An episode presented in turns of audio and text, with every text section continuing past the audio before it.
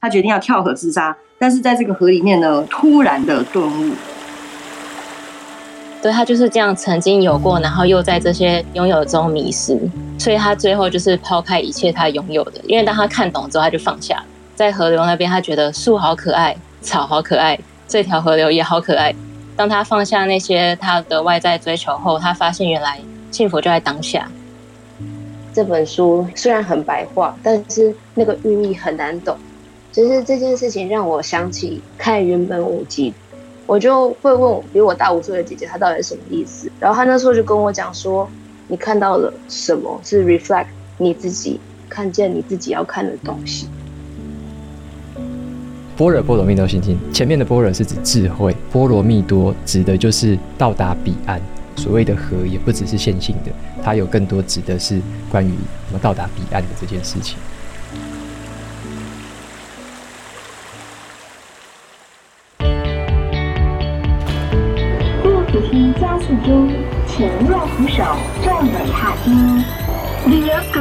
Speeding up. Please hold the handrail and stand forward. 嘿，大家好，欢迎来到第六届的读书会。这是我跟 June、瓦基、Waki 一起主持的读书会。然后今天会讨论的书是《流浪者之歌》。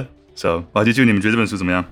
我觉得很有趣，因为我比较少看小说，但是看这一本觉得很有趣，是因为它有一点宗教的色彩，然后有点东方，又好像一个灵性之旅，或者是一种英雄之旅，或很孤独的一个旅程，这样有点像自己跟自己对话，或者说自己在走上这趟旅程的那种感觉。对，我觉得很 introspective，很多内心思考层面的东西，在旅行路上看这本书也是特别有深刻的感受。看到一条河，然后看到各种不同的景物，都会停下来慢慢想思考一些自己要去哪里啊，然后自己在干嘛这些这种感觉。就你觉得呢？我觉得我也很想跟他走上那条那个灵修的道路，但是我好像没有看得很懂。比如说看到他说他觉醒了，然后我就心想，哎，所以他觉醒了什么？感觉是觉醒这种东西就是不能懂的，就是它是一个一个境界吧，就是无法用言语解释的境界。对，而且它的用字都很优美，所以好像就是每一个句子看过去，好像都都可以理解，然后也都知道他在描述景色，或者在描述一些思想上的冲击，但是就不知道什么冲击到他。那我们要不要把今天来分享一下你的感受，然后带我们进入一下这个故事的框架？好啊，好啊，我简单讲一下这个背景，跟他大致上在讲什么。那我自己的感受是，我觉得它是适合不同阶段的人或不同阶段的自己来看的话，都会有不同的感受。对，所以像我现在这个阶段来看，我就会比较看它有一个段落是跟商人学习那个部分，或者是跟时间相关的东西，我就对这个比较有感觉。那其他的部分就是我觉得不同阶段就会有不同的体会。这样，那我先讲这个作者好了，作者是蛮有名的一位德国作家。他是叫做赫曼·赫塞。那这位作家呢，他是被称为有带有这个东方神秘色彩的一位现代作家。那他有得过很多的大奖，包含了诺贝尔文学奖、歌德文学奖。然后呢，他是在一八七七年的时候出生，所以他那时候是在当代是一位非常知名的一位作家。那他的这一本书是叫做《流浪者之歌》，有另外一个翻译名称是叫做《悉达多》，也是他的英文译名啊。那这本书的话，当时六零年代在美国非常的热门，几乎是那时候美国的大学生每个人的手上都有一本。那么在中文的世界，这个翻译的版本也陆续的越来越多不同的版本出来。那像我自己读的话，我是读杨玉公他翻译的。那还有很多很多不同的这个译本。那这本书呢，他在讲的一个故事是在印度，主角的名字就叫做悉达多。那悉达多他是一个在古代印度的婆罗门贵族，长得很英俊，很聪明，而且也很好学。他被很多的人所敬仰，然后呢，身边的人也都对他很好，家人也很喜欢他。那他也会让身边的人感到很快乐。可是悉达多他自己却觉得不太快乐。他尽管从父母身上、从老师身上学了很多知识，可是他总觉得自己还不够快乐。然后呢，有一些事情是没有办法被满足的。他觉得他的心灵上面。他有一块灵魂，或者说他有一个心灵的层面，是他想要再去追寻的自我。所以呢，他后来就决定说，他要放下身为贵族的一切，然后决定去流浪。那么他就跟他的爸爸提这件事情，那他爸爸是坚决反对。可是他就在他爸爸那边站了一整天之后，他的爸爸还知道他的心意，所以最后才放他出门去旅行。呃，也不是旅行啊，就去流浪了。所以中文才翻译成《流浪者之歌》。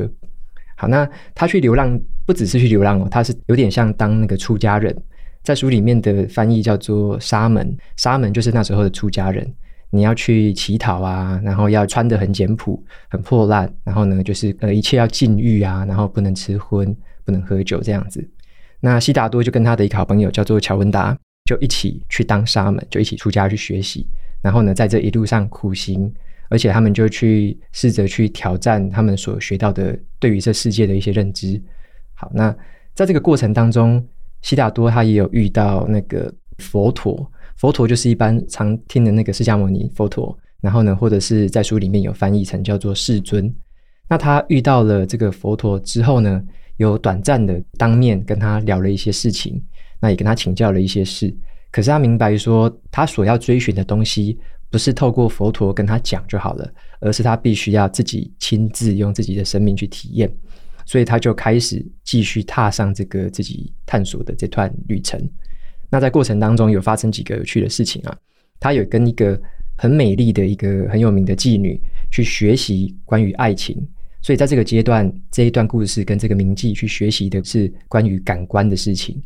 那他就在这个地方跟他有发生很多情感上面的一些事情。好，那再来的话，下一个阶段是他有到了一个呃很富有的商人的家里去学习。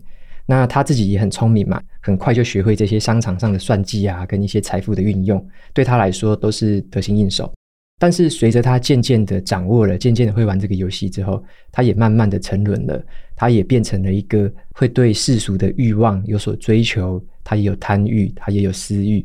那在这个过程之后呢，他就决定说，他还要再追寻下一个阶段。他就想要去了解所谓一个河流的意义哦。这个河流其实在印度就一般来说就是恒河嘛。那么河流上面有一个船夫，那个船夫是专门在引渡别人渡河的。接下来他就继续跟这个船夫学习，学习说关于时间啊、永恒的时间啊，关于一生的追求是什么。然后呢，他们在这个过程中，他就跟这个船夫学到了很多东西，也体悟到了一些生命的本质。那最后呢，他在这边也算是有达到了一定程度的一个顿悟。好，所以说他就是透过这一段的旅程，从他的流浪。他跟名妓去学习，跟富商去学习，跟这个摆渡的船夫去学习，然后呢，一路上到他最后终于顿悟的这样的一个过程，就是《流浪者之歌》在讲的这整个故事。那里面的用字就是像刚刚就有分享到的，就是非常的优美，会看到那种情境，像是很美丽的花花草草啊，不同的动物。就是有点像是什么描绘一些星空的样子，我觉得那些语言都非常的美。那当然我没有把它每一个都记下来，只是说在读的过程中可以慢慢的去体会，慢慢的去赏味那个作者他所描述出来的东方这种神秘的色彩。那以上的话就是这本书基本的一个剧情的情节。对，那接下来的话我们可能就来讨论一些关于他这段旅程当中，其实有一些桥段，我觉得会带给我们一些启发，或者是说带给我们对自己的一些提问。对，那接下来就时间先交给 Jacky。嗯，对啊，我觉得刚开始想要出家的时候，然后他爸爸不让他出家那段，我觉得蛮感人的。就是他先去找他爸说，问他说：“哎，我想要离开这个地方，然后去自己探索自己的世界。”然后他爸就很说：“你不要跟我提这件事情，我会暴怒。”然后他就一直站在那边，站在他爸的那个门口嘛，就一直站在那边。然后他爸问他说：“哎，你为什么一直站那边？”他说：“你知道为什么？” 然后就在那边站了好像一天一夜吧。然后后来他爸还觉得、嗯、OK，就是我儿子已经虽然人在这边，他已经离开我了，所以我不如就让他走吧。他就说：“你去跟你妈妈说一声，你就你走吧，需要什么记得带回来。”然后从此就开始他自己的一个人生啊，我觉得这段蛮感人的，就是关于这个他的那个执着跟他的那个 patience 那个耐心啊，自己想做的事情就一直在那边等待。然后虽然他爸说不，但他不会 take no for answer，不会就这样把手，就是一直等，一直等，一直等，一直等。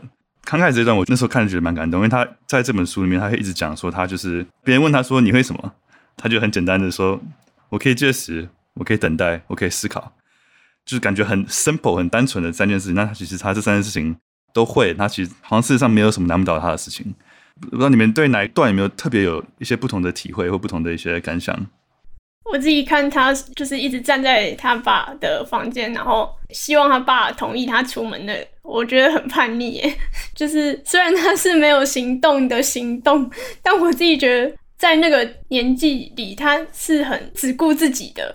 就是因为他书后面也说，就是当他自己有小孩之后，他就会发现他当时的作为对他父亲造成很大的痛苦。可是他在那个当下其实并没有体会到这一点。所以我觉得他当下那个行为，虽然说是因为他的执着，然后因为他有他自己的目标，所以才做出那样的行为，但是也同样是因为他很就是自我，所以才有办法做出那样的行为，对吧？我想补充一下，我我在这一段我有记一个关键字，我把它叫做情绪勒索。对，我觉得根本就是啊。因为我觉得很好笑，是说他这样子站在那边一天一夜，用他的行动表达，然后让他爸不得不低头吧，就是好，那你就走吧。那他后来其实他也有跟那位妓女有生下了一个儿子，然后他儿子好像也是大呼小叫，然后用情绪去表达不尊崇他，然后不想要跟他，最后还要离开他。然后好像他就说他这个有点感觉是一个轮回，好像又这样的一个现象又跑到自己身上，自己跟自己的下一代身上这样。对，所以我就想说，嗯，我两段都记了一个，一个是他对他爸的情绪勒索，一个是他儿子对他的情绪勒索，我觉得还蛮好玩的。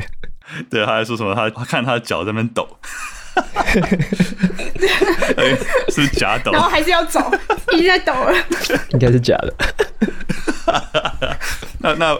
瓦基，如果是你的话，你会站着等待吗？你会用同样的方法去安静的抗议吗？我自己的话，我不会安静抗议，我会一直唠唠叨叨的一直念吧。我会想要用沟通的方式去说服他这样子。然后用苦肉计的话，我觉得就真的很情绪勒索。就是其实他好像也没有要跟他沟通的意思，他就是无论你跟我说什么，我就是要走，好像也没有要跟他沟通的意思。所以我觉得我的话，我不会这么做了。但我觉得反过来说，我觉得他爸很明理，他爸知道说他人在这，但心已不在了，就这样子让他走，然后也没有大怒、暴怒什么，也没有骂他。我觉得在这段故事里，我我比较佩服的是他爸。对，我觉得方法归一回事，怎么他怎么离开，怎么走。但是如果遇到一件事情，你知道你的心已去，但是你就是感情上会有一些摩擦，你会照着自己的心去走吗？还是你会考虑到别人的情绪？我觉得要不就是他跟别人起冲突，要不就是他自己的内在起冲突，因为他有自己的目标，但在现阶段环境没办法达成，所以如果他继续待在这个环境下的话，就是他自己内心会有冲突吧。所以就是你的话，你会离开？但我觉得我会在目前的环境找能让自己平衡的方法。哎，就我我觉得我不一定会离开。嗯，那他后来离开之后，再跟他朋友一起走，然后他们路上遇到很多事情，然后后来他们遇到菩萨嘛。他们一直赞叹说：“哇，菩萨 脸这么美，然后每个笑容、每句话都是充满了灵性的开导，充满了优雅的姿态。”我觉得哇，怎么会有人可以这么神呢？对，然后后来他们跟菩萨相处了几天嘛，对不对？然后就听到他讲道啊，然后他们都觉得哇，太棒了。但后来他朋友觉得说：“哇，这个人太神，我一定要跟着他走。”我就去加入他的团队。然后那时候主教斯拉法就觉得说：“不行，我就我要走自己的路，因为每个人的体验不一样。”呃，我要找到我自己的开导的方式。我觉得这个很映照人生，很多人会做一个选择的一个，就是跟着人群，跟着一个很明显的一个成功榜样、成功的道路，照着那样走，或是走自己的路，但是可能遇到很多曲折，但最后找到自己的一个成功的方式，这也是个很有趣的选择。他这个故事中遇到很多很多的选择，所以我觉得我们其实可以透过每个选择也去思考说，诶，他做什么做这个选择，然后是我们的话，用什么样的原则会做什么样的选择。所以我好奇，就你，如果你遇到他那样的状况，看到一个菩萨。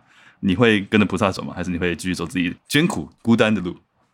我其实觉得，我常常做选择那个直觉就是，如果大家都选那个，那一定有问题。No. 就是我觉得大多数人的选择可能代表的是大多数人，可是我不一定是大多数人，就每个人都是不一样的。那大家能在这里得到的东西也不一样，可是。我不觉得我可以完全接受一个信仰，或者是完全的接受一种说法。然后，所以我觉得，虽然它是大多数人信仰的东西，但我会希望是透过我自己的方式，把不同我相信的一些原则拼凑起来，变成属于自己的原则。所以我比较不会说，就是很信仰某一个原则或教派的那种方式去做自己的选择吧。对。嗯那我觉得我们三个其实可能都是类似的想法。如果如果我现在要猜瓦吉会怎么回答，我会猜瓦吉会说，可能跟他两年，然后我就自己走。跟跟看。哎、欸，你怎么知道我会这样说？很懂，我们。太了解，我们太了解彼此了，我们有这个默契。我的我的逻辑会是因为在书里面，他真的把他描写的应该算近乎完美吧，就是无懈可击的一个形象。那我当然会很好奇。他怎么到这个境界的？他有什么想法？他为什么这么想？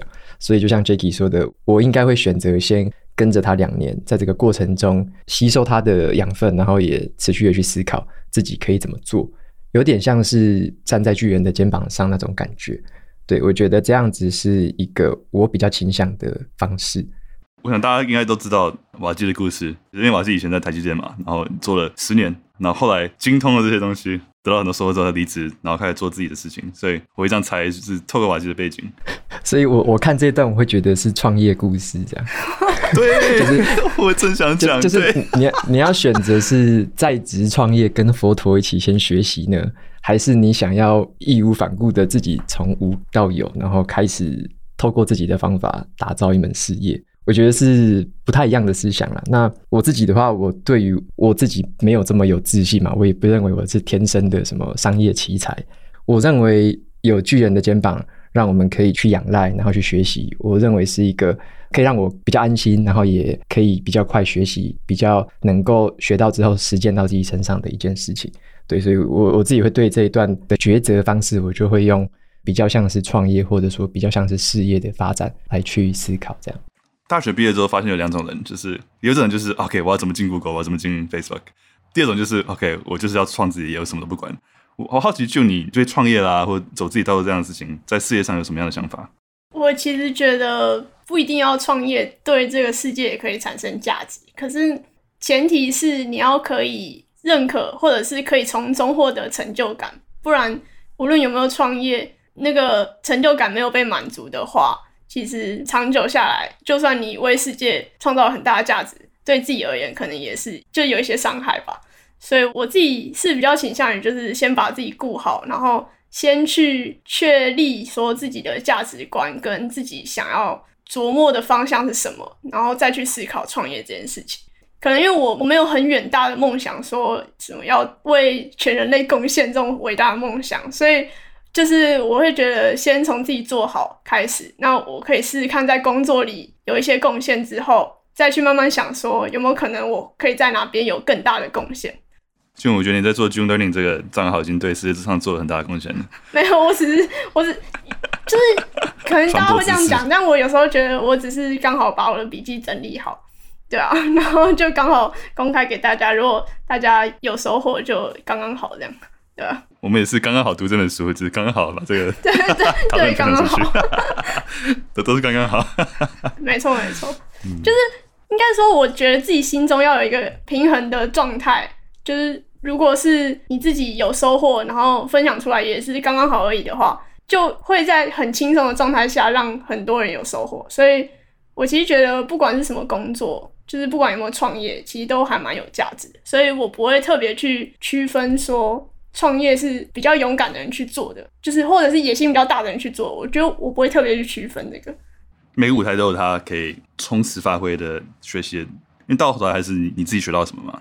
所以每个舞台都有他学习的机会跟发挥空间。但其实，就算一个人最后是目标想要创业，他其实去大公司学习也是个很好的道路。在脸书遇到很多人，就是在脸书可能做了三四年就 OK，好有一个 idea，然后有找一些共同的创办人就去创业，然后哎又回来上班，就是哎为什么回来上班？就是哎没有因为生小孩嘛，要育婴假就回来了，好像还不错。对，然后 OK，然后生完小孩育婴假可能一好像还可以四个月，一年可以四个月请完就哎好再去创业，是挣的蛮多的。嗯，不过。这本书其实有很多很多不同的主题，这是其中一个主题，就是关于选择自己道路跟选择跟从一个 perfect 的榜样。那这个书其实很多不同的可以讨论的地方，像关于轮回、关于时间啊、然后关于河流的意义，其实很多点我们都可以一一讨论。但我其实觉得这个时机点蛮适合，看有没有听众也想分享对这本书整体的看法。好，先拉 MY。嗨嗨，大家好，大家好。诶，我想呼应一下俊刚说的。他说他觉得爸爸很伟大，我也这么觉得。最后决定放手，这个决定是很伟大的，因为我觉得很多父母是做不到的。然后我觉得这故事的后半段有一个小曲折，就是他跟着船夫开始学习河流的事情的时候，他是透过渡河的这件事情，透过每一天的渡河，渡了很多的人，然后去学习跟体会很多事情。然后有一天渡着渡着，突然很多人都在过河。原来是因为一开始讲的那位神佛，他就是据悉他已经要走掉了，所以很多人就是要去见他的最后一面。因此他才发现很多人在这个时候急着要渡河，然后他才知道说，哦，原来他有个儿子，但是他儿子是出生在跟他完全是不一样，是出生在很世俗的环境里面，所以就是一个。我自己的解读啦，我觉得就是一个温室的小花，过得很好，吃得很好，不知道生活的苦集。然后，可是他是终究是自己的孩子，他还是会很用心的，希望给这个孩子好的教育，给他好的正确的观念。我觉得是这样，所以后来才会有这些冲突，是因为他的孩子不能够认同他的想法，他会觉得说你吃的也不好，穿的也不好，住的也很悲惨，然后你要我跟你过一样的苦日子，这怎么可能？所以他儿子就是嗯离开了他的爸爸，然后想要进到城里面去追求他想要追求那种奢华的、充满物质的生活。所以这一路呢，他就很担心他儿子的状况，所以跟随着他儿子。然后就你们刚刚说的，还被他儿子打，而且他最后还是失去了他的儿子。然后他在河边看到自己的倒影的时候，他才突然了悟到，当初他父亲选择让他出来。做自己的这个过程，他父亲做的是多么大的决定，然后内心是多么大的煎熬，就像他这一刻一样。其实我觉得他跟他最后决定，就是他的朋友决定要跟随那个世尊的时候，其实他很替他的朋友高兴，因为他跟古文达说：“你这一生什么事情都是追随我，从来没有为自己做任何一个决定，但你在这一刻完全没有询问我的想法，就决定要跟随这个世尊去学习他的佛，去学习他的法。”所以他替他的朋友感到非常高兴，但是我觉得他之所以选择不去跟随的原因，其实有一段很精彩的辩证，我觉得大家可以再重新看一遍，因为那一段是佛说了一道很短的一段法，然后德希达就有点对他是有质疑的，他是提出了他的疑问，但是当他提出疑问的过程当中，那并不是要否认你，而是要疑惑为什么？我觉得你说的这一套道理听起来好像很有道理，但我认为是有漏洞的，然后。佛对他的疑问也是笑而不答，反正大概意思就是说，南希，你以后就会明白，你现在的疑问是一个见树不见林的疑问，这样子，大概是这样。所以德希达他选择了自己的路，跟他的朋友分开，那就呼应你们刚刚讲的，就是，哎，其实如果你把它当做是创业，或者是要在大公司，我觉得这都是可以选择的路。但是德希达为什么他会选择走自己的路，是因为他觉得。他听得懂世尊在传达的道理，他是听得懂，也了解，并且不能认同，所以他才选择要去创造自己的路。我觉得还有一个很重要的观念，就是德希达有说，他觉得每一个人都为他感到开心，每一个人都为他感到快乐，因为他的形象就是这么的好，然后他就是这么的有智慧、聪明的一个人，所以他可以给大家带来快乐，但是他自己却没有办法感受到快乐这件事情，所以他才会坚持的想要出来流浪。然后他说，他想要追求的是凡这件事情，然后凡这件事情就是万事万物的本质跟根本。就他不知道这个凡，对他来说，他觉得这个凡是一个存在的事，但他没有办法具体的了解，所以他去找寻它，才才开启了他这一条路。那这一条路就像刚瓦基介绍的，他就是在这一路上呢，先是做苦行僧，跟随着苦行僧去到处流浪，然后遇到了这个。神佛，然后他的朋友也在这一路上觉得啊，这就是我在找的，决定要跟随。而德西达在听完这个道理之后，觉得嗯，我还是有一些疑惑，所以我知道我不能跟随你，因为这不是我可以认同的事情。所以他决定继续的流浪，继续流浪。他就后来遇到了一个很漂亮的女人，然后在她身上学到了情欲跟爱。但是他们有一段对话，就是这个女孩子跟他说：“我们都是一样的人，大家都爱我们，但是我们不爱任何人。”我觉得这一段就是自由呼应到一开始德希达他说的：“我让每个人都快乐，因为你们每个人都喜欢我，然后你们都觉得我很聪明，可以帮你解决很多问题，但是我却没办法为自己感到快乐。”我觉得这是同样的道理。然后 OK，就继续往下走，然后他又遇到了商人，跟这个商人相处过程当中，他发现，哎，原来有一些赚钱的方法，但是是聪明的、有智慧的赚钱方法。我觉得就像马基说啊，他可能如果你未来想要经营的是一个大企业。你想要永续经营，然后为所有的人带来很大的快乐，那可能就是这个样的模式。但是呢，这个过程当中人也很容易迷失。然后就像刚一开始 Jacky 问的嘛，他最会三件事情：斋戒、思考跟等待。这一刻他发现这三件事我通通做不来，我没有办法等待，我也没办法思考，我更不能斋戒，因为每天都是夜夜笙歌。所以他就突然间觉得，哎，这我怎么会沉沦至此？他就觉得，呃，不行，我竟然最后的人生走到了这一步，完全就是跟我想象的是不一样的。我出来流浪是为了找寻这个世界的凡，但是我现在根本什么都不是，就是一个最普通的凡人、普通人。他决定要跳河自杀，但是在这个河里面呢，呃，他就突然的顿悟了。所以，我觉得这个顿悟的这一段，我其实看好几次，然后我也一直在想说，到底想要说些什么。我觉得俊可能在这里，我跟你有一样的困惑，就是，嗯，他懂了，他顿悟了，但是我们不懂得他的顿悟点在哪里，就不懂得他忽然升华什么。但总而言之，他就是忽然了悟到说，他这一生原来本质就是这样，就本质就是说，你看似是很平凡的，我我的解读啊，就是说。你如果想要了解本质是什么，你就要先认同你自己。你自己就是一个人，你可能有七情六欲，你可能有很聪明的那一面，也有很愚蠢的那一面。然后你会去追求知识，你想要了解这世界万事万物的道理，但是你也可能会迷失。然后你也可能在迷失的那一刻，又突然的醒过来。如果你能够醒得过来，那你就可以有机会升华自己。如果你醒不过来，那就是一个继续的轮回。那就是像那个。佛陀所开示的，他说他的法真的好短哦，我觉得我那时候看好多遍，一直想他到底想说什么。他的意思就是说，法这件事情就是要想办法脱离苦道，也就是脱离轮回。那葛文达会选择他，就是因为他觉得轮回太痛苦了，我不想要再轮回了。我们已经到了这个轮回，就是因为印度他们是有那个。种姓制度的，然后他们已经是在这个所有的阶层里面已经在很高很高的，但是如果再再继续下去会是什么呢？所以他其实很想要看得出来，我觉得他没有写，但我的解读是，葛文达是很想要摆脱这个轮回，因为他的再下一阶就是一个问号了，因为他们已经到最顶端了，那他的下一阶到底会是什么？他不知道，所以他希望不要再去承受这种一直往上爬的痛苦，这是我的感觉了。然后再回到德西达的身上，他这个时候已经开始醒过来了嘛，因为他本来想自杀，然后又醒过来就，就诶原来。我想他体会到的烦，可能就是佛陀所说的：当你理解这一切，你可以看它是一个苦，但你也可以看它其实这就是一个过程。然后，如果你能够理解这一切，然后并且能够接受这一切，然后也许你就不觉得这是一个苦，也许就可以升华你自己，然后接受这一切的好跟不好。哇，谢谢 MY 完整的分享，对啊，而且我觉得很多佛教的一个哲学面，就是很多都是说世界上就是一体两面嘛。那最后他的升华也是体悟到，就是这个世界的一体两面，就是他有他的聪明的时候，愚蠢的时候，被欲望控制的时候，然后超越欲望的时候。那我觉得他这这中间每个点的转折都非常的精彩，差别都很大，就是从什么都不吃到跟个妓女完全结合在一起，然后开始变成这个很厉害的商人啊，然后后来生小孩。我都每一刻都觉得哇哦，他还能歪到哪里？我觉得最让我赞叹的是他儿子出现的那一段，嗯，就是他儿子出现，一直到他儿子把他打昏了，然后他才了悟到他父亲的。就对你们来说，你们可能听起来你们觉得他父亲愿意让他走那段很精彩，但对我来说，我觉得他了悟到他父亲的煎熬那段，我觉得更精彩。呀、yeah，所以除了一体两面，我们可能还没有提到一个另外一个我觉得很有趣的地方，就是关于河流那段。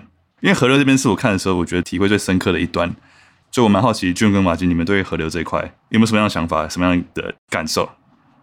我觉得他一直把很多的元素抽离出来，然后套用在很多地方上，所以他才可以从，就是他只是静静的看着河流这样一直流，他就可以体悟到很多世间的道理。我自己是觉得他真的很有想象力，就是到底怎么办到的，因为。他可能是看着河的时候，觉得心里很平静，所以才会想说，现在遇到什么困难，河流可以为他解答，就开始去往这个方向想，才想到这个。我觉得想象力很丰富，但是看他的文字描述完之后，就会觉得就是有点被他说服。就包含他说，河流存在的当下就是当下，过去跟未来都不是连在一起的。有点忘记他怎么讲。他说河流在。当下是在你面前流，但它流到河里，然后从山脉上这样下来，它无所不在，不论是开口或是结尾，都是同一条，都是河流，所以它就没有这个过去未来的体验。河流它就是一直存在于这个当下。对，然后我我觉得他这一段一直在提醒自己要活在这个当下，就是你不是因为过去了你才成为现在你，你是因为你现在很认真的体验这个当下，你才是现在的你。嗯，我觉得蛮酷。然后他说。我觉得很酷的是，他看到同样的河流，他说这个河流让我想自杀。这个河流同时教了我怎么顿悟，所以同样的河流教了他很多很多不同的事情。河流这段我看了，我觉得好感动，就是他想自杀，然后后来又从这个河流中得到同样的生命。我觉得哇，而且他形容的真的很美，就是这个河流无所不在的这一段，我看了好几遍，觉得说哇，很有诗意的感觉。瓦基这河流怎么样？什么样的？好像有，我有记一段跟大家说一下原文好了，就是说河水在同一个时刻无处不在，无论是源头，或者是河口，或者是瀑布、渡口、水流、海洋，还有山脉之间。同时呢，河水又只存在于当前的时间当中，并非过去或者是未来的影子。所以他认为他顿悟到的一件事情，好像是这个世界上好像不存在时间的实体，好像又是一个贯穿了所有过去、现在、未来，全部这样是连贯的一件事。那刚刚 Jacky 讲的他的描述应该是这句。嗯，这有让我想到那部电影。Arrival 就是那个外星人没有时间概念那个那个故事的原作，就是我们之前呼吸的对呼吸 Ted Chiang 江峰南江峰南对也是他写的，所以就是充满科幻想象的一个故事。哎，我们有个观众举手，是不是变？哎，我没有，我听到 Arrival 就觉得一定要来举手一下。好，你说你说。哎，我自己现在公司的名字其实是跟 Arrival 里面取的。我公司叫 Hepta，然后 Hepta 其实是呃拉丁文里面七的意思。然后 Arrival 这个故事就是外星人他们来到地球上，然后希望给地球人一个礼物，但是地球人一直很难搞清楚他们到底想要做什么，因为这一群外星人他们就是语言不通，然后也没有办法了解到底就是他们来的用意是什么。所以人类就派出了一个语言学家，还有一个物理学家去了解这件事情。最终才发现，原来他们想要给地球人的礼物就是他们的语言，因为只要了解他们的语言，呃，你的世界观就会变得跟这群外星人一样。然后它就是可以贯穿过去、现在和未来，时间不是线性的，是一个整体，是一个圆形。然后给你一个礼物，让你换一个思考方式，让你有机会用不一样的世界、不一样的角度来看这整个世界。是我自己的公司希望做到的事情，希望带给小朋友的事情。所以这些外星人叫做 Heptapod，因为他们有七只脚，就是反正他们那个节，那个一节一节的那个有七只，然后 我们就用这个取名字。哦，原来这个背后的 context 是这样。其实跟大家介绍一下，Vivian 是我的朋友，然后 他做的公司是 Hepta，是用区块链技术来教育小朋友，帮助一些可能弱势小朋友学习的一个很酷很酷的一个系统。啊，那我从来不知道原来 Hepta 背后的故事是这样。我们其实可以感觉像这个 Arrival 的那个什么外星的语言，其实就跟这故事里的河流是很类似的一个比喻。Baby，你有看这个书吗？对不对？这个 Siddhartha 有有有，我觉得就是他跟他小朋友那一段让我想最多的是，人在这个世界上是不是就是一定只有两种极端？好像你希望可以丰富的感受到。这个世界带给你的情感、情绪，或者是各式各样的不同的感受，你就必须要把自己很认真的投入在这些事情里面，就会有 attachment，你会跟这个世界 connect，但这 connect 也会带给你情感跟痛苦。但如果你希望自己可以免于这些痛苦，然后更平静的看待世界的发展，就反而会觉得有点 disconnected，就好像我跟世界是没有连接的，觉得疏离，会觉得陌生。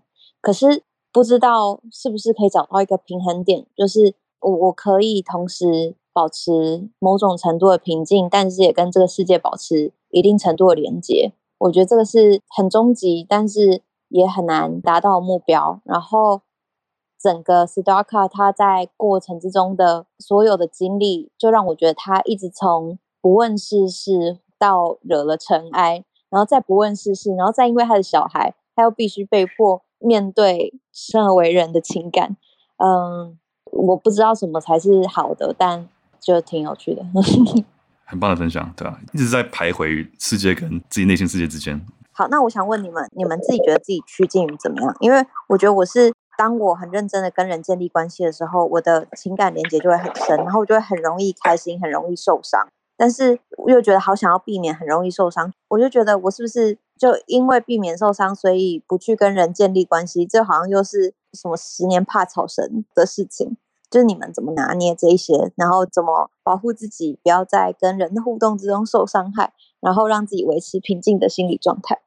对，我比较好奇，就是所谓的受伤是，你可能要去想一下受伤的情境是什么。我觉得 in general 是关心则乱啦，就是你只要对某些事情关心至极的时候，不不一定代表你会受伤，但你一定是心一颗心会牵挂在那边。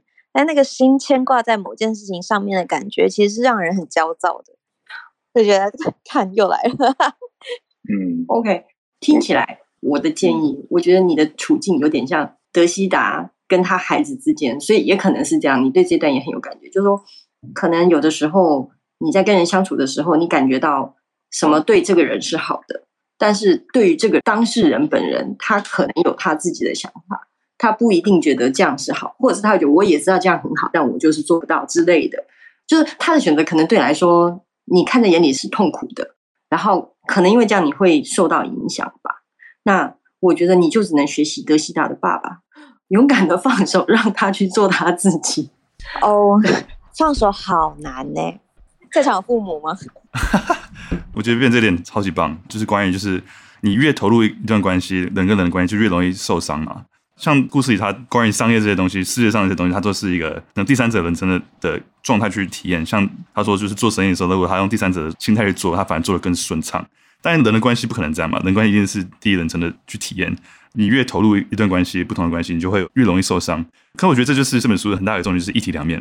最后他顿悟的时候，就是顿悟到所有的开心，所有的难过，他所经历过，所有都是一体两面，就是他美丽丑陋的一面。所以。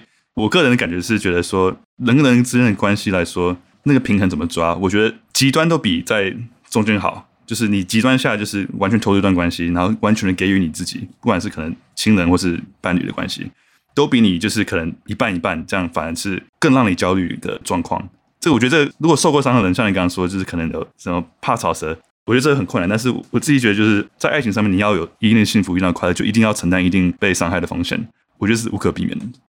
我最近刚好在看那个 Brené Brown，其实他真的太棒，我就是在把他全部的书拿出来看。他有其中一本叫做《Dare to Lead》，然后 Brené Brown 这个人，他是一个教授吧，他的研究大部分都围绕在 vulnerability，就是脆弱这件事情。你你要怎么展现脆弱，才可以让自己反而更能跟人创造连接？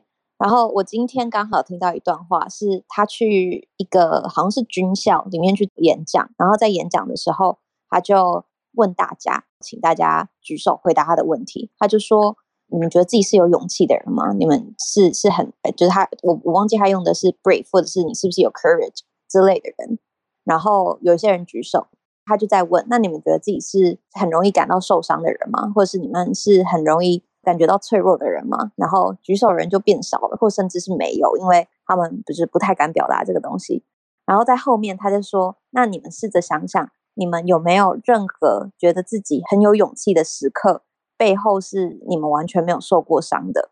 然后大家就开始思考说：“是不是每一次勇气，或者是我很勇敢做了一件真的让我很佩服自己的事情的时候，背后都一定承载着某一些。”受伤过的经验，比如说我要开除一个人这件事情，对我来说可能是我要提起超级大的勇气，但与此同时，对我来说我是我是脆弱的，因为我知道我即将要伤害人了，我的感受并不会那么好。又或者是我今天知道我要陪着我妈妈到医院去看她的检查出来的结果，然后陪着她在那边的这件事情，对我来说我很勇敢，但与此同时，当下我也是很脆弱的。脆弱才可以凸显出你的勇敢。嗯，好，不知道有没有什么关系，但一体两面这件事情我超级认同。谢谢 Ben。哇，今天就我们还有一个点我们没有讨论到，就是关于轮回这个故事的一个很大的主题就是轮回嘛。最后，最后是他小孩让他感受到一样的他大爸那时候感觉，然后他最后他朋友遇到他的时候，又从他身上得到一个顿悟，一直是一个轮回。对啊，所以我蛮好奇你们对这一点有什么样的看法？你相信轮回这件事情吗？我其实觉得，我看书的时候看到“轮回”这两个字的时候，我觉得他讲的是比较大范围的。但我觉得在生活中体会到的那种轮回都是很小的事情。比如说，有时候你已经把一件事情想清楚了，你决定要做 A，但是你在做 A 这个决定之前，还是会觉得很犹豫，然后想东想西，就是明明已经做好决定了，然后还是会犹豫。或者是你可能会遇到一些不好的事情的时候，你就想说，下次绝对不要再这样。但你下次遇到的时候，你又做了一模一样的选择或者是行动，所以我觉得要说是轮回嘛，或者是说，就是我们生活中本来就常常在做这种很重复性的事情，只是每一次可能都会有新的体悟而已。或者是你如果没有真的体悟得很透彻的话，你就必须再经历一次，才有办法学到这个道理，然后下一次可能才会进步。不然很多事情都是一直重复会发生的。我蛮喜欢你缩短它这个轮回的这个范围，就是其实就是像是一个 pattern，我们人性的一个 pattern 重复发生。感觉只要是人就会经历过这些处境。哇，经理觉得呢？另外一种轮回好像是会讲的比较像宗教的，就是有下一辈子或者说上一辈子那种轮回，对不对？然后像我妈的话，她是佛教徒，所以她非常的笃信轮回。那我自己是不信，可是我认为这个信或不信，其实只是一个观念上的差异。那像我们之前有分享过一本书，叫做《人生四千个礼拜》嘛。那那一个作者好像有特别讲过轮回这件事情，我觉得那个观点蛮有趣的。他说，嗯，如果我们有像东方这样子有轮回的观念的一个体系之下，那我们会可能会比较倾向于说，因为我们有些来世嘛，我们有下一辈子，所以我现在可能要做好事会有好报。然后呢，在这个道德上面的一些判断或一些准则会比较清晰，因为我们会知道说人是轮回的。然后呢，我们会必须可能以某种程度的道德为主。那如果是完全没有轮回的一个概念的一个社会或体系的话，它反而会变成说，这辈子就只有一次嘛，也不会有来生了，也没有前世，所以我其实我做什么都无所谓，即使我为恶还是什么，好像也不会影响到我的下辈子。那那样子的话，对于道德方面的束缚，或者说道德方面的遵循，就相对来说，好像就少了那么一点点的约束。对，所以我觉得以那一本书跟这本书来讲的话，如果是以人生的轮回的话，像是在讲这件事情。对，那我自己，呃，像像我妈，她是会相信轮回的，所以她对于这方面的道德感受是很强烈。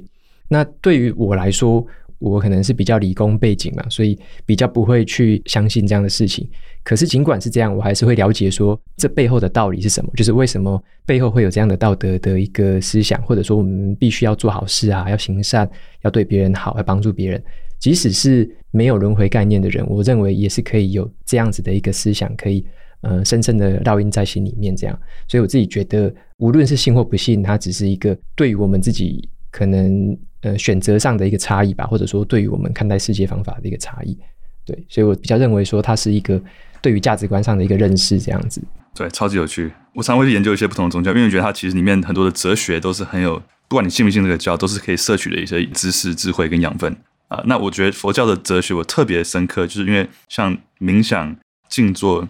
找到内心的平静，很多这都从从佛教出来的一些哲学、一些做法嘛。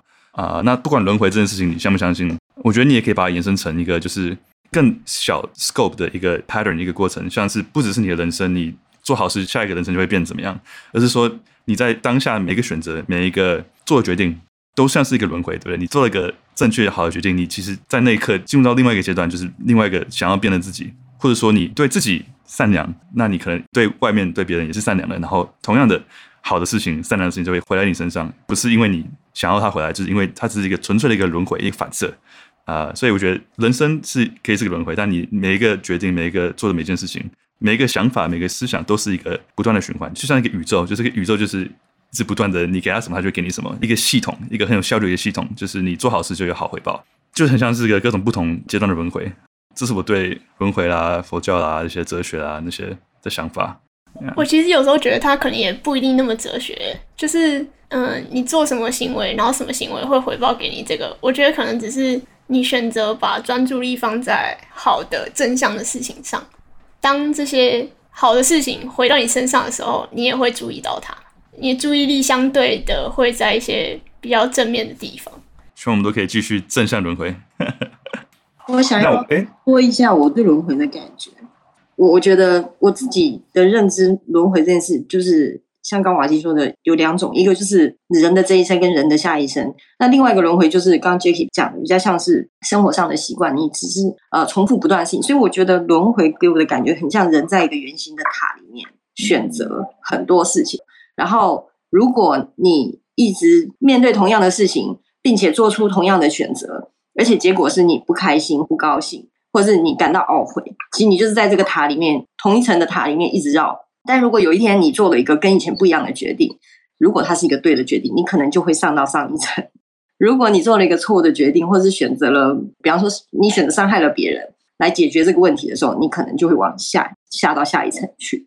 所以我觉得轮回对我来说很像是在塔里面，然后有好多层、好多层，然后你就是会遇到很多事情，然后你会觉得你。常常重复的遇到类似的事，但是你能不能每次都做出比较好的决定来提升你自己？这是我对轮回的看法。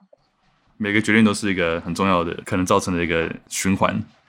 Hello，嗨，你好，大家好，好，我我我蛮想分享有一段，就是前面 Jacky 有提到，当那个呃悉达多遇到释迦牟尼佛又离开那一段，我觉得很有感觉，因为他在书中里面，他跟释迦牟尼佛的对话，他告诉对方说：“我知道你的法是最好的，世间最好的，可是我没办法跟随你，因为如果我不亲自去体会的话，你在开悟那一瞬间发生什么，我就自己没办法找到那个属于我的平静跟大圆满。”对，我觉得这个 就是跟我们每个人都很像。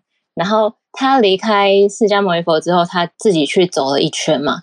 他在这过程中就是跟自我对话。然后我觉得我们其实每个人都一直很想要知道，说什么东西是最适合我们的，然后什么是我们最想要的。然后我们都会比较喜欢不想要直接得到答案，我们想要自己去闯，然后才不虚此行的感觉。所以悉达多他就是自己去从祭师走到苦行僧，那后来又走到佛陀，感觉很接近答案了，可是又回到了红尘俗世。但是我觉得在修行的，因为很多人觉得修行是要剃度出家去山上关起来叫修行，但我觉得其实修行在红尘俗世其实反而会比较好，因为在红尘俗世中你有最多的感受，比如说他和名妓去谈恋爱啊，或者是替大富商做生意。所以他可以经历那些很爽的经验啊，或是很负面的情绪，甚至成为赌徒或是沉沦迷失，就是他从中去更接近他想要的自我的意义，就有点像是我们其实每个人过去一定都有那些黑暗面，那那些黑暗面中，其实我们去挖掘，会发现里面有很多宇宙要给我们的礼物。然后直到就是悉达多有一天他从梦中惊醒，他到庭院树下思考他这一辈子，对，就是有刚刚那个河流那段，我也觉得很想分享，就是。因为他就突然觉得说：“哇，天哪！我现在拥有一棵芒果树，我拥有一座花园，就是顿时觉得自己很愚蠢。他愚蠢原因是觉得说：哇，我过去那么多努力，然后我真的都被欲望给控制了。我得到这么多，其实也不是我想要的。对，他就是这样，曾经有过，然后又在这些拥有中迷失，所以他最后就是抛开一切他拥有的。因为当他看懂之后，他就放下了。所以放下之后，他就觉醒了。他突然觉得，哎。”自然的万物很可爱，比如说在河流那边，他觉得树好可爱，草好可爱，这条河流也好可爱。所以我觉得我能感受他到他为什么可以顿悟，就是当他放下那些他的外在追求后，他发现原来幸福就在当下。像刚刚的瓦基有讲到说，其实那个当下有点超越那个时间的感觉，就是我们既不后悔过去，我也不担忧未来，我们想要的一切都在这个当下。然后我会这么有感觉，是因为我们早鸟读书会最近在读《第二座山》，我觉得这两本书其实里面探讨的主题很呼应，就是《第二座山》那个之前瓦基跟 Jacky 都有分享。有些人其实他在尝到成功的滋味之后，他征服了世俗成就的第一座山，比如说哇，得到好工作、好的房子、好的生活、人生胜利组，反而之后更迷惘。那迷惘的原因是我不知道我要追求什么，可是人生就只有这样嘛？所以，当我们经过这一招，然后慢慢摆脱这些世俗之后，摆脱功利主义，然后摆脱过去的权威，我们才会去思考到生命的本质是什么。所以，我想这一题就是可以留给大家思考。谢谢，超棒的分享，跟第二座山真的是有这样的连接，想象我觉得很酷。我蛮想回应刚刚他说很多事情，就是就是别人跟你说一个大道理，然后你就不信。但你就是一定要自己闯过，然后撞个头破血流啊，才会觉得好像不虚此行。我觉得我们好像每个人都在做这样的事情，很多道理书上都有写，可是你真的读过去的时候，可能不会留下什么深刻的印象。有时候都要等到生活中有遇到一些困难的事情的时候，才会突然想到，哎，那本书不是早就这样提醒过了吗？怎么自己当下没有把它学起来？就要自己有一个深刻的体会之后才会学到。我觉得关于这一点，刚刚 Vivian 也有讲到说，就是体验人生、体验世界是一件很蛮重要的事情。就跟 June 刚刚讲的一样，我觉得知道跟懂是两回事。有时候就真的是经验到某些事情或是某些事件的人才懂那种领悟到某些特定的东西。这样子，像刚刚讲那个河流，就是像水啊、火啊这种东西，就可以延伸出各种的寓意。但其实。我觉得说，这可能就是看解读者的想象力如何。像船夫能够向河流学习，然后向他悟出一些道理。但其实这些道理，我觉得一部分其实基本上只是在他的心理深处或潜意识里面，他一直都知道这件事情，只是一直没有去想过。基本上，我们身边万物都是各种小惊喜，各种可以去体验、去发现的东西，这样子。对，蛮同意，就是每个人都有自己不同的体验呀。我突然想到，我们刚刚一直在讲说他到底顿悟了什么。刚刚文宁皮皮讲到一句话，就是。幸福就是当下，这句话讲得很棒。我想要补一个刚瓦基那段后面讲的，他说：“当我懂了这个道理，我回顾了我的生活，我的生命也是一条河。少年的悉达多、成年悉达多和老年悉达多，只是由于幻象而有分别，并非由于现实而有分别。悉达多的不断新生，并非过去，他的死以及终归于翻天，也不是发生在将来。”过去之心不可得，未来之心不可得，万法皆如，俱入目前。就是感觉他所有的悲伤、所有的自我折磨跟恐惧，都是存在于时间之中。但是，一旦他发现时间是一个幻象，那他就征服了世界上所有的苦难跟邪恶。他这一段是这样说的。然后，我觉得他好像把我们用来理解世界的那个标准打破。重新用另外一种方式去看待他目前的处境、情绪，还有任何本来看到的东西，都变成了另外一个样子。哎，我觉得这本书很有趣，就是每个人看完觉得都有不同的理解，然后书里的人也是每个人的自己道路上都有自己不同的顿悟、不同的体悟，顿悟的方法都很不一样。所以我们大家看这本书也是一样，都有不同的体悟跟顿悟。哎，我们台上还有听众想发言吗？是 Gloria 吗？对，我是 Gloria。你好，嗯，我想要回应，就一开始说，就是这本书虽然很白话，但是那个寓意很难懂。就是这件事情让我想起，我第一次听到《流浪者之歌》是看原本五集的林怀民去编的舞，然后那个时候我很小，我就是完全看不懂，我就会问比我大五岁的姐姐，她到底什么意思？然后她那时候就跟我讲说，其实它不是要告诉你。那个意思，而是你从那个舞，或是甚至这本书上，你看到了什么是 reflect 你自己，看见你自己要看的东西。所以就回应刚刚大家有说的，可能瓦基在看商人这一段，Jackie 在看河这段，就是每个人在每个生命点的不同的时间看的东西都蛮不一样的。在看这本书的过程中，其实蛮多比较负向的想法，但是。嗯，或许这个是为了增加小说的丰富性，比如说，就会觉得悉达多是一个很不孝顺的人，或是如果今天他不是那么一个富家子弟的话，他的故事就是会不会那么动人？如果他不是一个那么光鲜亮丽的人的话，会不会整个故事就不会那么多波折，然后那么引人入胜？这是比较负向的想法。再来是又回到那个。爸爸的那一段，就是因为之前听刘轩跟 Jackie 在讲，爸爸说他不适合讲激烈和愤怒的话这一段，所以我看了之后，我就特别的印象深刻。然后我就想说，因为我其实是个蛮容易受情绪影响的人，当我受情绪影响的时候，我就会想起这段话，我想说我要把它憋住，就是我要把所有的愤怒的话语都不要说出来，但是。我昨天生日，然后我听了瓦基跟 Jackie 就是台积电那个访问，我觉得是一个非常棒的生日礼物。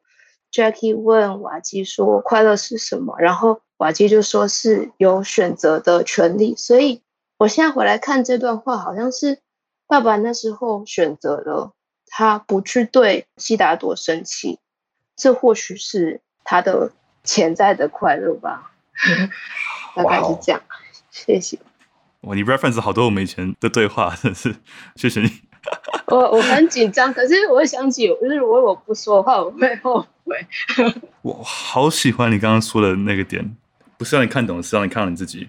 我觉得这可以做很多延伸。我以前觉得旅行也是同样的概念，就是旅行的时候，其实除了看风景之外，风景很美，但其实他会看到自己内心的一些感受，呃，也是更了解自己的一个方法。那看书也是嘛，看书也是需要很多知识，很多知识，那你怎么样把它？透过你的人生背景、你的时空背景，把它转换成智慧，right？这也是同样这个镜子可以带来的效果。不管是书、看剧、人生、河流什么，都是这样的一个镜子嘛。你可以因为他想自杀，因为他而得到顿悟，很深刻这段呀。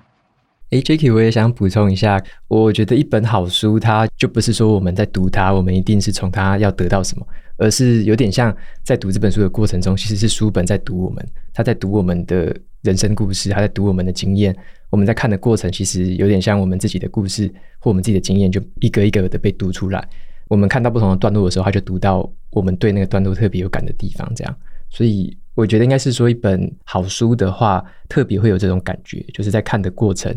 尤其我觉得小说特别有这种感觉。我看的小说，Jacky 推荐我好几本，我也都有这种感觉。像是这一本，就是可以读出我自己人生的一些心路历程嘛。然后像是例如人生副本讲平行时空的，就读出我平行时空的那种感觉。那或者是其他像呼吸啊，其他小说也都是在读的过程，其实就是我们自己的故事、自己的经验就一直被读出来这样子。然后这本书我觉得还有一个蛮有趣的一句话，他提到说，每个人都有执着于自己的目标，然后每个人都有为自己的目标所困扰，那每个人也都在经历痛苦，而河水的声音是忧伤的，带着悲哀与渴望，向自己的归宿流去。我觉得有点像是我自己的座右铭是每个人都有自己要横越的沙漠啦，就是每个人都有自己的课题嘛。那像是透过这本书的话，我们就可以针对自己现在的课题，可以去做一些思考。然后我觉得像在读的过程，有点像给我们一些不同的观点吧。像刚刚大家分享的几个，都是从不同的角度可以去看世界。像是河流好了，我们可能可以从河流学到东西。那书本里面也有讲到。他光是看一颗石头，也可以从石头里面学到东西。那这个其实在告诉我们其他的故事，像是佛陀，他是在菩提树下悟道嘛。那所以说，这个东西其实跟世界上的哪一个物体或哪一个形体，其实它没有这么强烈的关联，并不是说一定要透过什么才可以学什么，而是我们自己有没有用心在体会我们想要去体悟的东西，我们有没有用心去感受。那一旦有去感受，一旦有去用心去思考，其实无论是任何的形体。任何的不同的书籍，它可能都可以带给我们类似的感受，或者说道理。我好喜欢刚刚瓦基说的，每本书在读你，所以瓦基的 podcast 可能改名叫做“下一本被读什么”。这个太好笑了。下一本我被读什么？嗯，这是一体两面，万物都是一个内心世界跟外在事物的反照，太深奥了。还有一位听众在台上还没有发言，汉娜珍。哎，我还是想要 echo 那个刚刚 Vivian 讲的那个丰富人生的阅历，跟可能觉得很平静，只能选一个。那我觉得这两个好像不冲突诶，就是不是有个什么霍金博士的那个能量表？就我觉得它是可以同时得到的。然后刚刚还有讲到，嗯、那个痛苦的部分，或是脆弱的勇气，我觉得那个其实也都很好啊。就是我觉得好跟不好其实是被定义出来的，所以。经历过那些一切也都是很棒的一件事情，然后就是爸爸的那一段，就像比如说情了还是什么，就有时候大家会想要去限制另外一个人，可是我觉得如果你真的有爱他的话，就是你会尊重他，你会包容他，就是你会全心全意的爱他，所以你应该会很开心他去做任何他想做的事情，然后支持他。因为可能我也没有当爸妈，所以我不太知道那个感觉。但可能你可以跟他说一些，可能 maybe 路上会遇到的一些历程，还是什么之类的。但是就是应该会很开心他做的任何的选择。然后如果要在那之间拿捏的话，我猜就是可能就是人与人之间其实就是各种的关系嘛。那可能就是你要画好你的界限，然后以你舒服的前提去做这样。然后我觉得这本书那个河流真的很美。呃，我在想，就像刚刚瓦基有讲，就算不管是河流还是石头。我觉得那是不是也有点像是佛教的那种内观的感觉？我不确定啊，就是他是不是一直 focus 在呼吸，只是说哦，我可能一直在看河流在流动，然后看石头。我觉得有个很酷的地方，就是我之前一直觉得，就是会自己在一直在思考，我觉得很美。但我没有想到，它连一个物品其实它都是很完整的描述，或是刚刚 Jackie 说的一个菩提树，它其实就是一个完整的，所以它也很美。所以他们可能就是在那个之中。顿悟吗？可以这样说。然后刚刚最开始俊好像有说一个那个什么，没有过去，没有未来。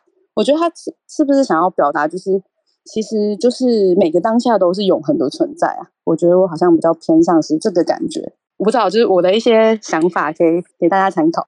呀，yeah, 大家都很喜欢河流这个深奥的河流。我也蛮想回应这个的，嗯、就是刚刚你提到说跟人建立关系，还有跟事情保持距离这两件事情好像没有冲突。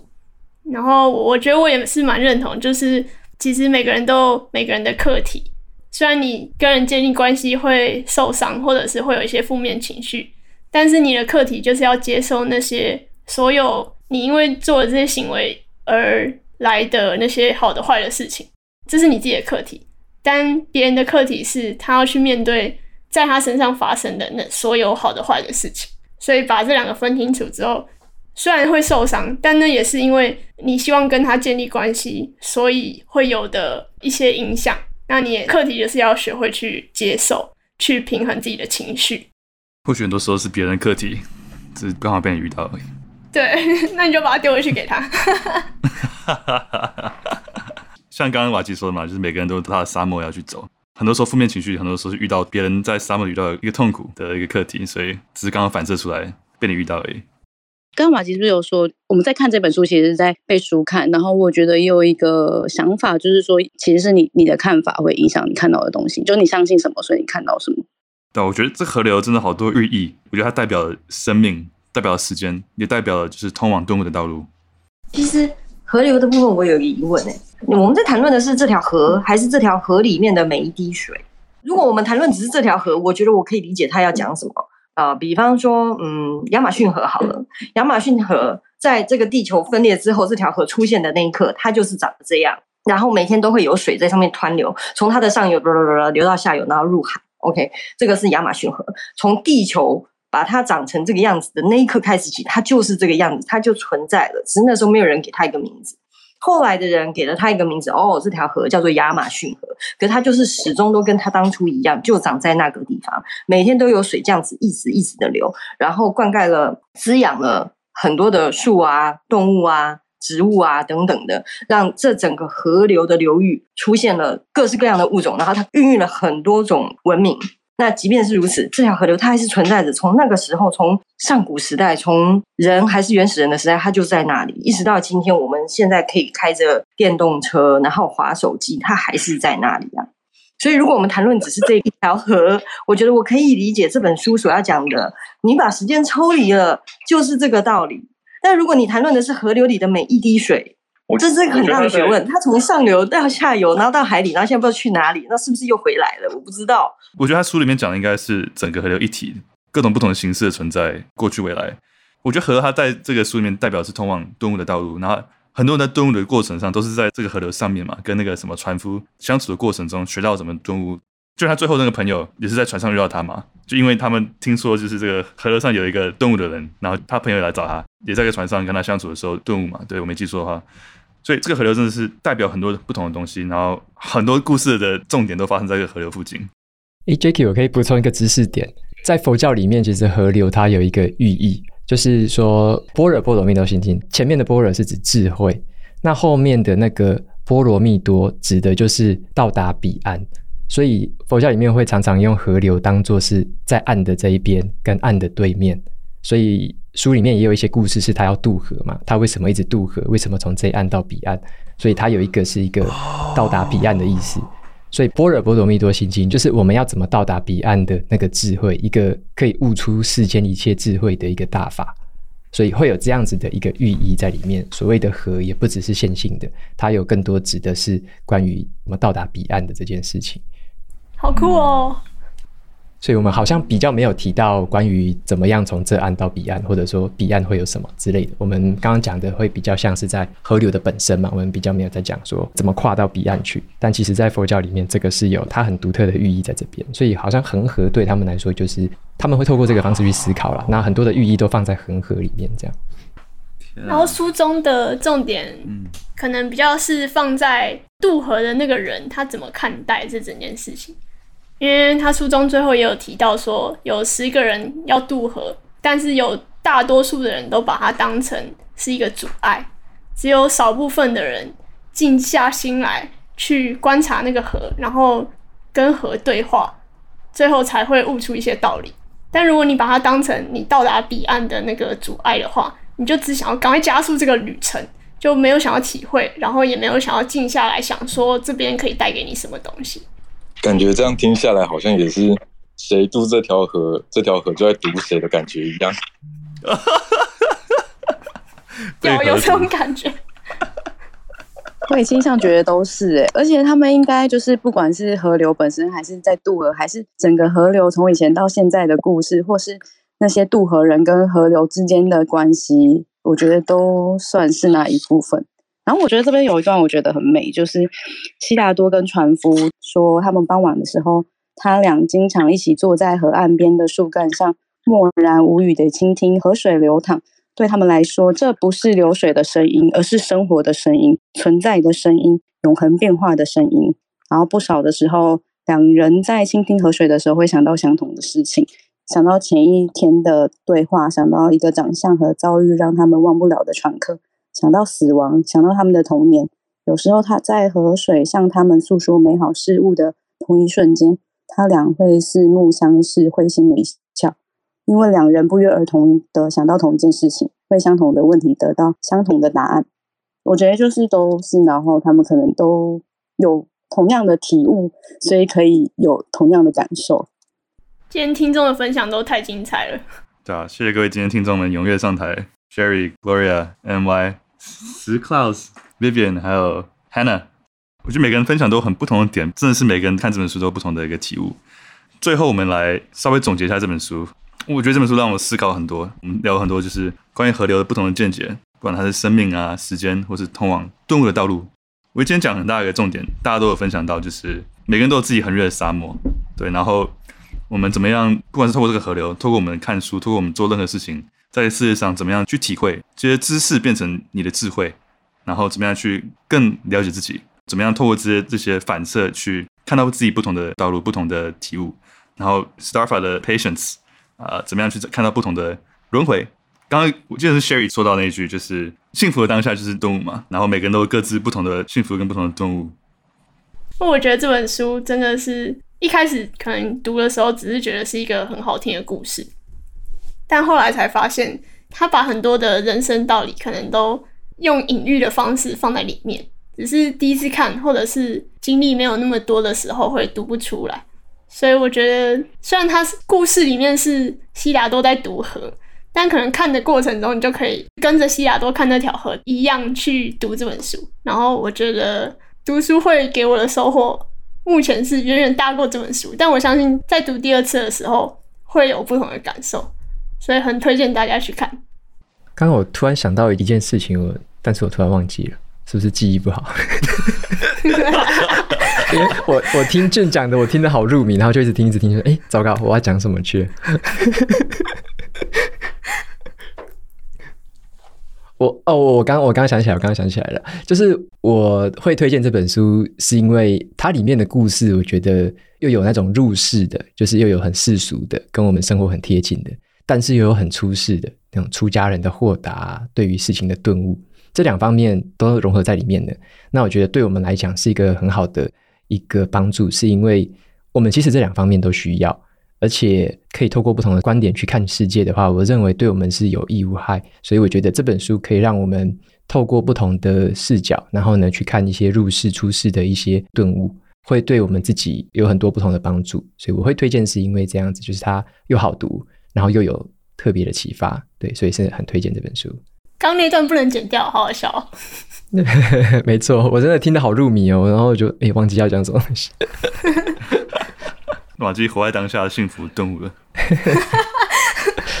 那今天这本书差不多到这边，下一本要被读什么呢？先问为什么？Start with why，Simon Sinek。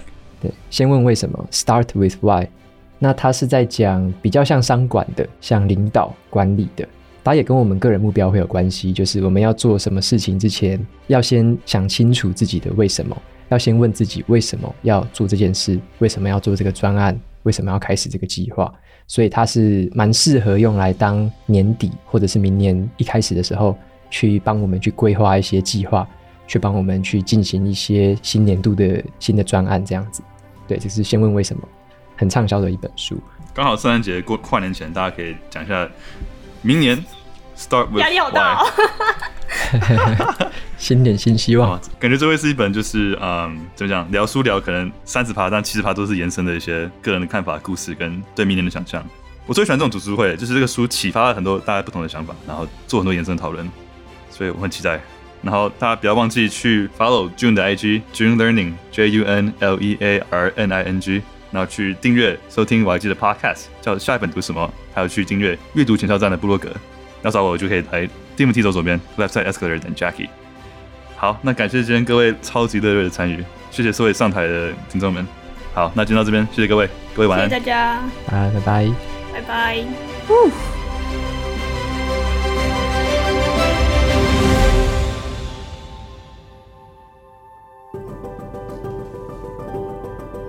谢谢收听 TMT 走左边，有什么回馈，请上我们的 IG TMT 走左边 Left Side Escalator 的 Jackie 留言来告诉我们你的想法，帮我个忙，帮我把这一集也分享给一个你觉得也会喜欢的朋友，也欢迎在你的 IG 上转发标记我们，也欢迎大家加入我们的 Discord Server，在 IG 上面都有连接，来跟其他听众跟淀粉们一起交流。还没有听过淀粉的朋友们，淀粉是我们成立了一个淀粉自我成长大家庭的社群。我们在里面互相鼓励、互相交流，也会办很多的活动，让大家可以彼此交流、彼此认识，找到可以跟你一起自我成长的好伙伴们，跟大家分享一些淀粉们加入之后的感想。Hello，大家好，我是 m i l y。那我觉得成为淀粉最棒的一件事情，就是你有一群陪你好好生活的伙伴，我们一起冥想，一起分享生活中的喜怒哀乐。我觉得这是一个非常 inspiring，然后非常激励彼此的一个社群。希望大家都可以在呃有限的时空里过上无限宽广的日子，一起加入我们，跳脱舒适圈，做更好的自己。Hello，我是魏，我今天要跟大家分享，就是我加入淀粉的成长啊、呃。我觉得最棒的就是我在短短两年半，我就达成了可以早上五点半起床的这个目标，然后我真的觉得非常的棒。然后在里面呢，我也得到很多不一样的想法，呃，因为有很多来自各种不同领域的人，然后在里面，然后因此我们在里面有互相。鼓励跟成长，然后我觉得在这个过程中，我自己收益很多，所以呢，欢迎大家。Hello，大家好，我是 Audrey，欢迎加入我们。Hi，我是 Oscar，欢迎加入我们。大家好，我是 Tiffany，欢迎加入我们，一起做最好的自己。加入淀粉大家庭。嗨，欢迎加入我们。我是淀粉叶叶，欢迎加入我们，和我们一起认真生活，勇敢做梦，做最好的自己。有句话说，一个人可以走很快，但一群人可以走得更远。希望你也可以加入我们，也可以先来我们的 Discord 逛逛参观。那我们下次见，See you soon。Darling, I know it's hard to let go. Soon I will hold you longer days when I'm away. But we'll both pretend to be bold. Darling, I've never been bold.